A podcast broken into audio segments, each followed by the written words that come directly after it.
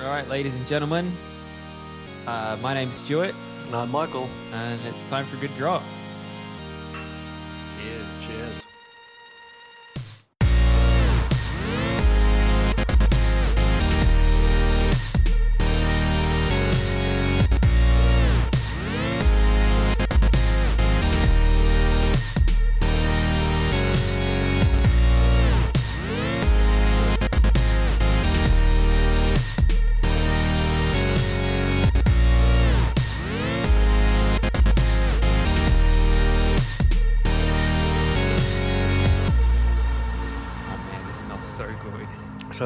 What it is that we're smelling, good listeners, is the uh, It's our top drop our top drop, the Hakushu 12 year. single malt whiskey. It is a Japanese whiskey from the Suntory distillery. And I am so keen to try this.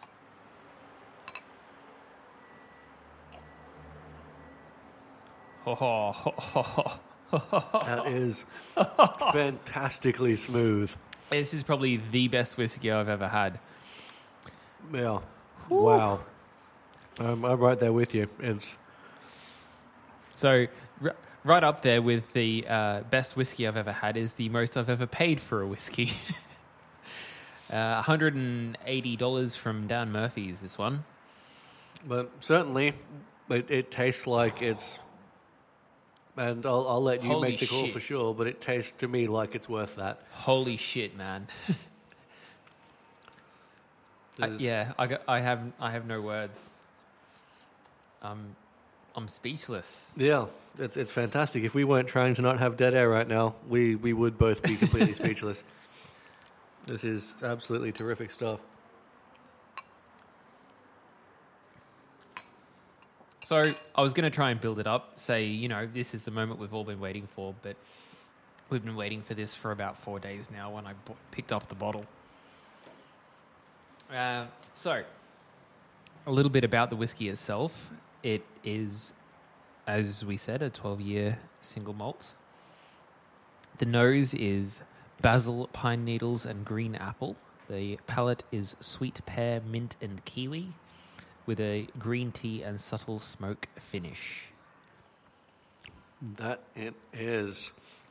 So, Mikkel, what what are you the what does this all mean? What does the nose, palate, and finish mean?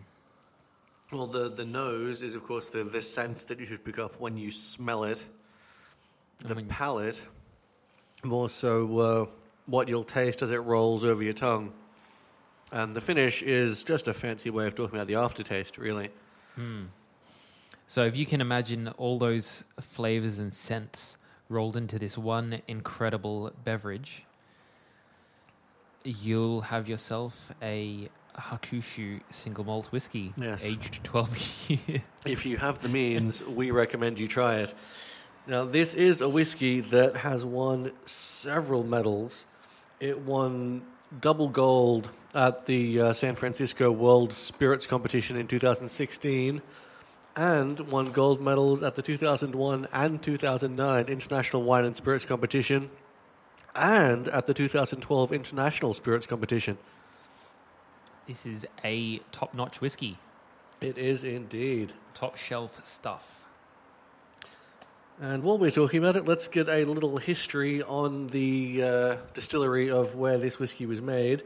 So, um, Mm, whiskey, as uh, as we've previously said, is uh, made by the Suntory Group, and uh,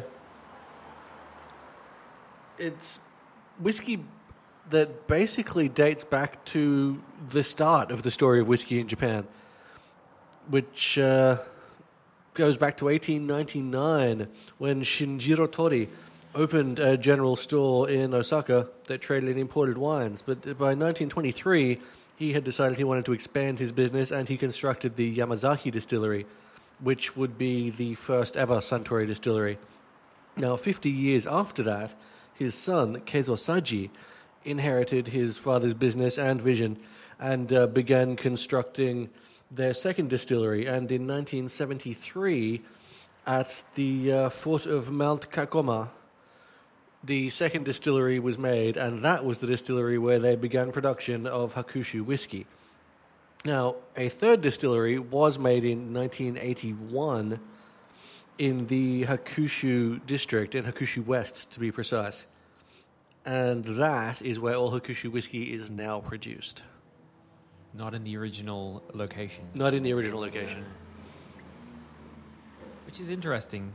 Like, you wouldn't consider, well, the average person probably wouldn't consider distilleries being around for hundreds of years like wineries. Yeah, like like wineries, yeah, but certainly um, 1923 was when the very first distillery in Japan opened, and it's nearly been 100 years since then now. But 1923 is quite late in terms of whiskey history. Mm, it, it is. It's quite recent. It, it is indeed.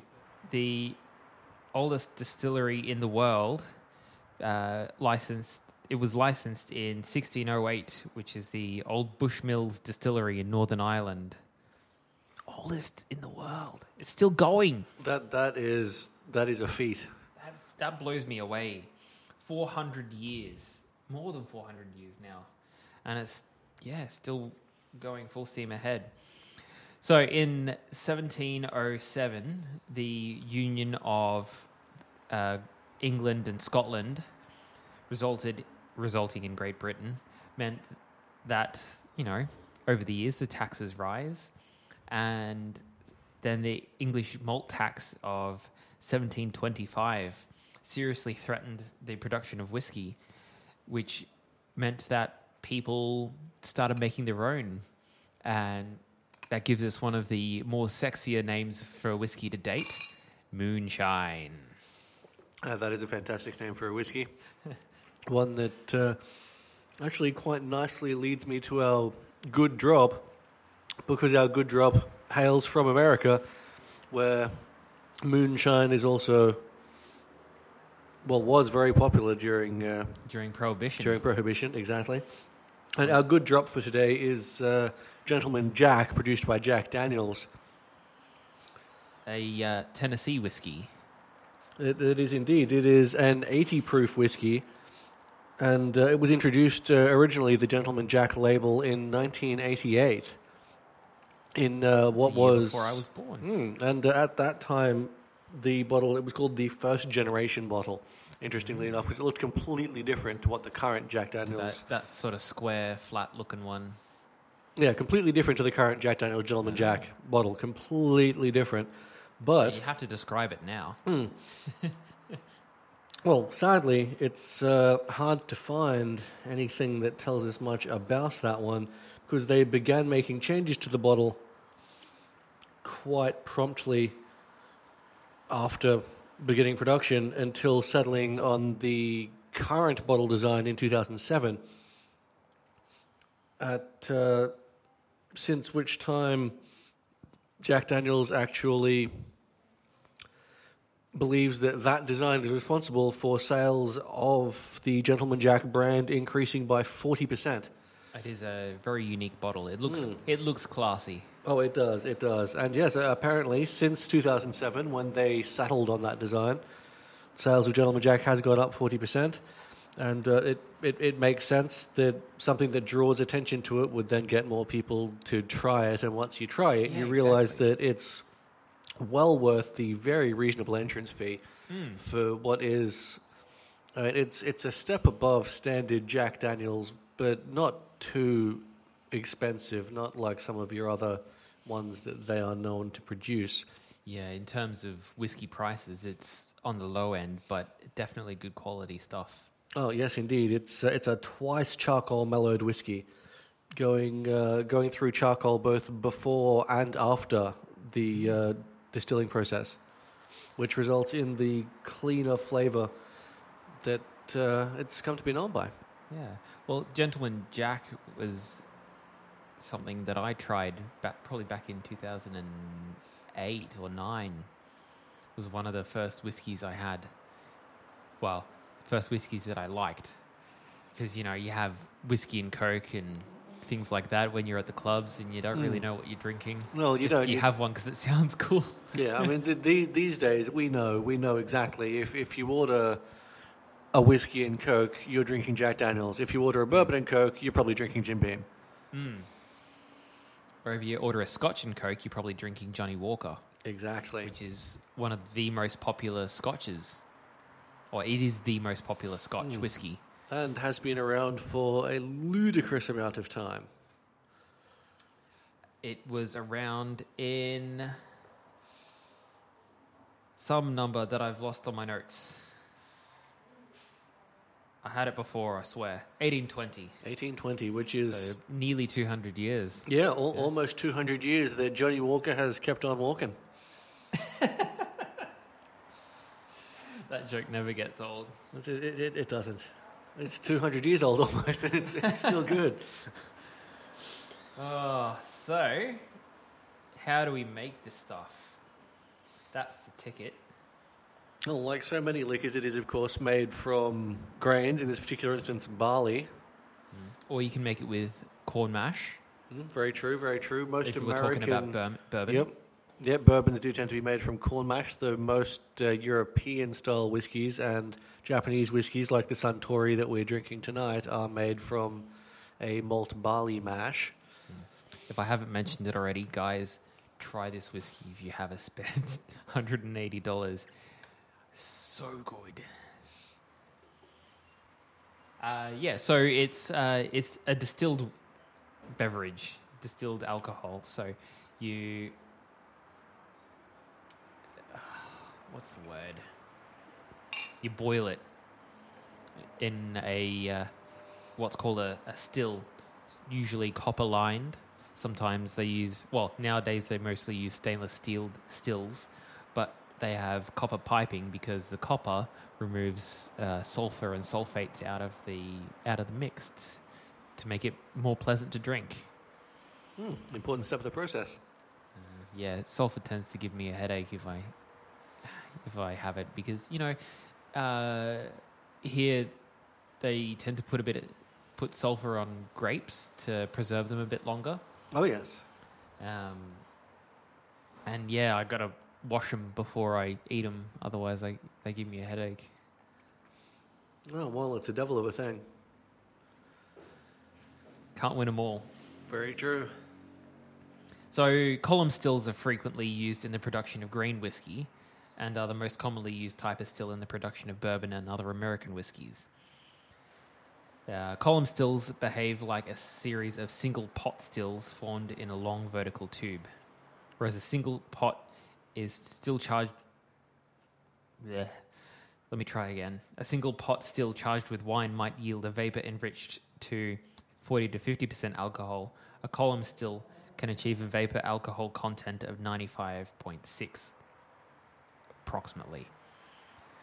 So the when it's when they're saying vapor, you know, you boil the mixture and being a still it collects the vapor back or condenses the vapor back into a liquid, which is the what we're drinking now. So if you see something that's like vodka is another one that's uh, distilled.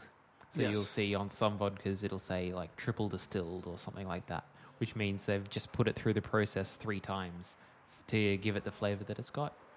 Hmm, And uh, it usually does result in a uh, cleaner flavor if they distill it multiple times. Yeah, but I think the idea with whiskey is not to clean the flavor, but to give it more flavor. Mm, Indeed. Well, and often uh, a, n- a number of whiskies are, after being distilled, stored in uh, oak or other wood barrels so that they will absorb the flavor of the wood.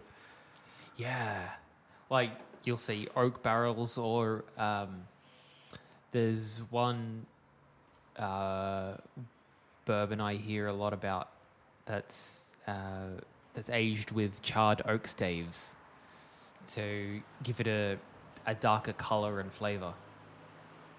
And you, you, so many ways to to make whiskey. oh yeah, and you certainly you taste the difference. Like when, when they tell you it's been stored in an oak barrel, you can taste the difference between something that wasn't. It just went straight to the bottle or Mm. what have you. It's, And usually that's called moonshine. yes. So this, as as we said before, the hakushu is aged 12 years, so it was, uh, as far as I can tell, aged in an oak barrels. Yeah, it tastes like that to me. Yeah. Hmm. So you tend not to age whiskey in the bottle. It's you, it's aged in barrels. Yes, because once it's in the bottle, it will continue to age and the flavor will develop, but it will develop differently. Mm. There's a, there's nothing added to aging it to, in a glass bottle. Mm, exactly. It, it, it tastes mostly the same, but somehow those flavors are stronger.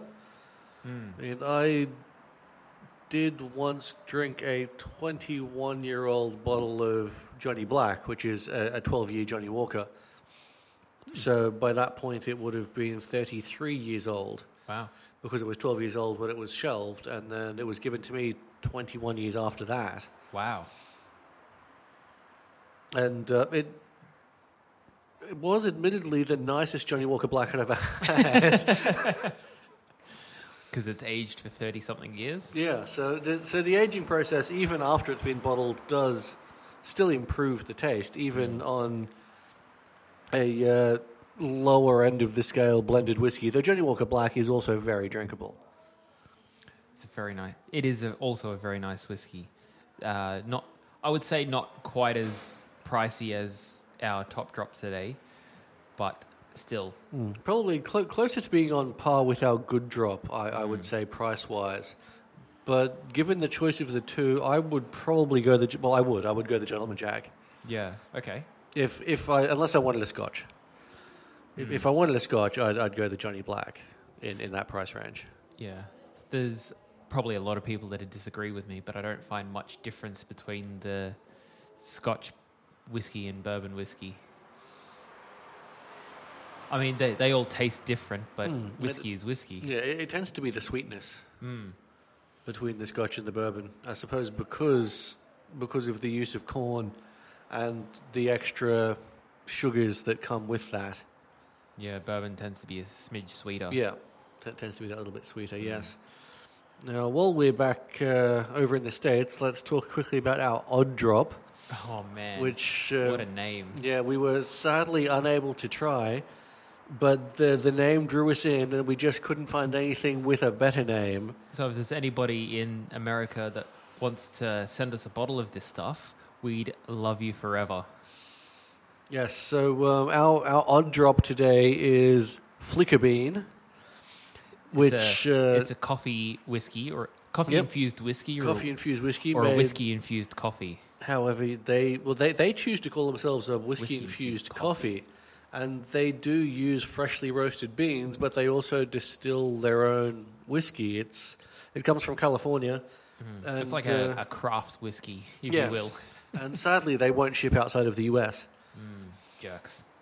Yeah, so we, we weren't able to try it, but it sounds terrific to us, and we, we looked, we really checked to see if we could somehow get some of this. Mm.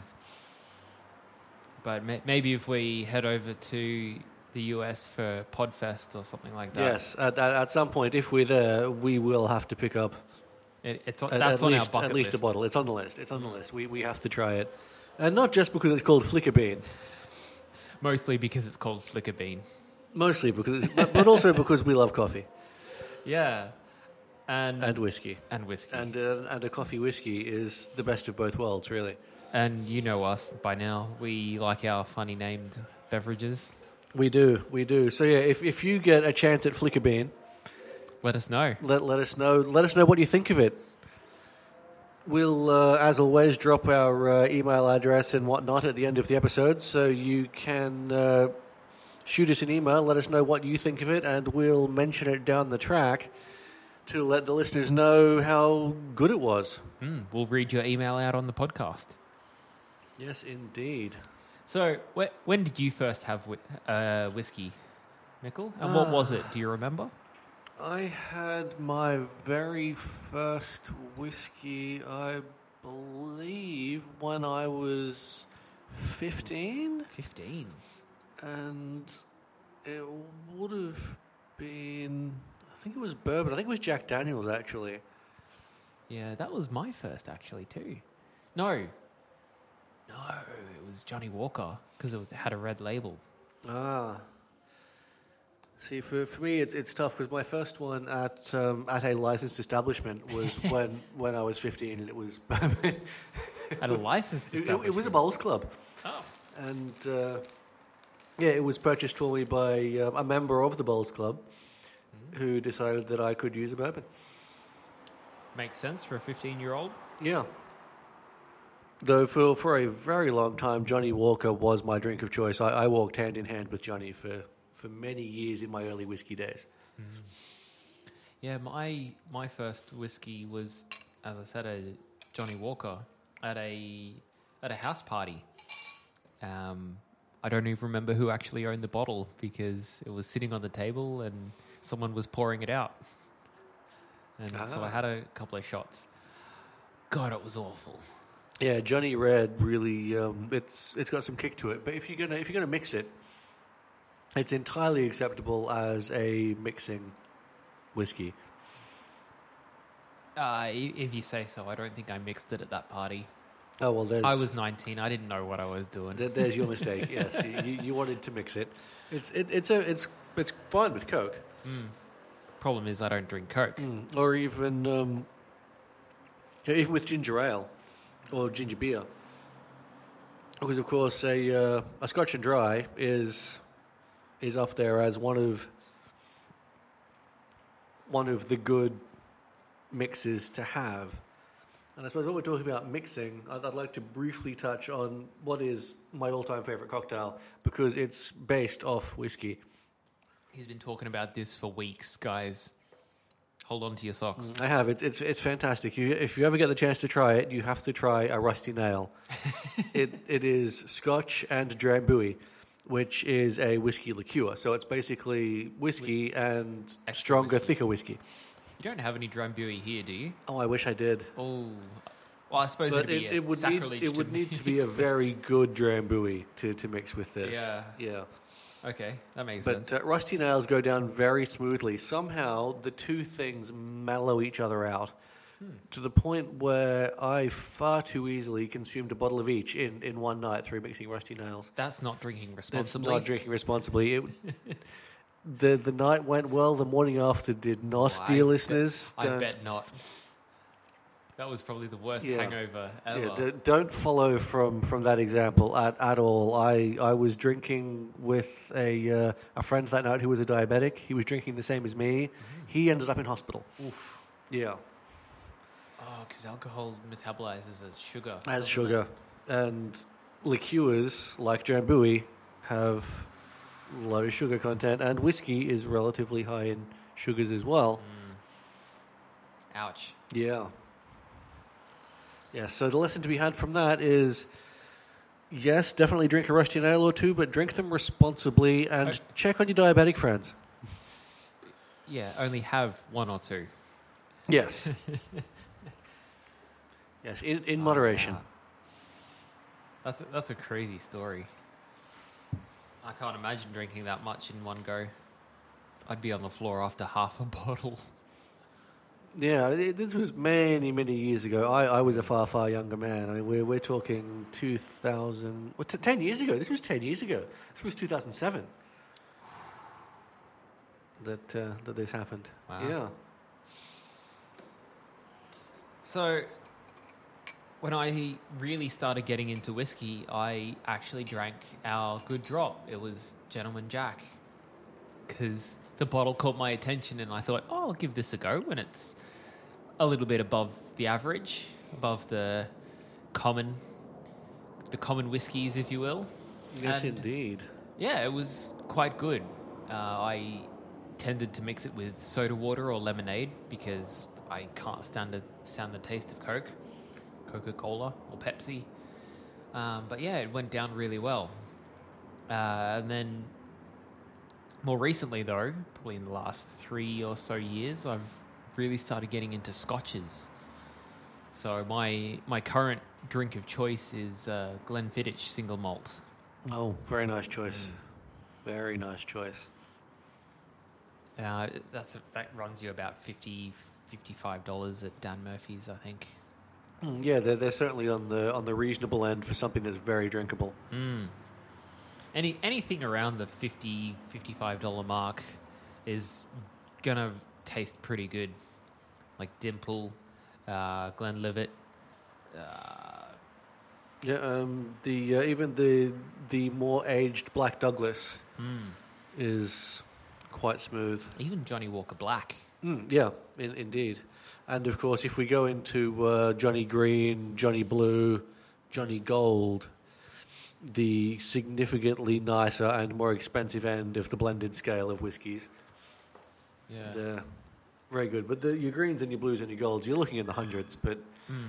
The nicest blended whiskey I've had is a St Andrews, and it it only comes in a 500 ml bottle, like a, a roundy rounded bottle, but it's really nice. It's really really nice. Um, and before I had the Hakushu, the 12, 12 year Hakushu, the, my favorite whiskey was the Talisker Storm, ah, but that runs you about ninety dollars a bottle. mm, that's that's up there. Mm. So half half the price of the Hakushu, half the price and nearly as good. and nearly as good. That's Mm. It's got a real smoky flavor to it.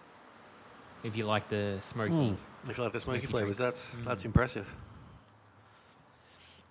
So we're going to pause this for a sec because I need some more ice and Mikkel needs a top up. And we'll be back in a sec.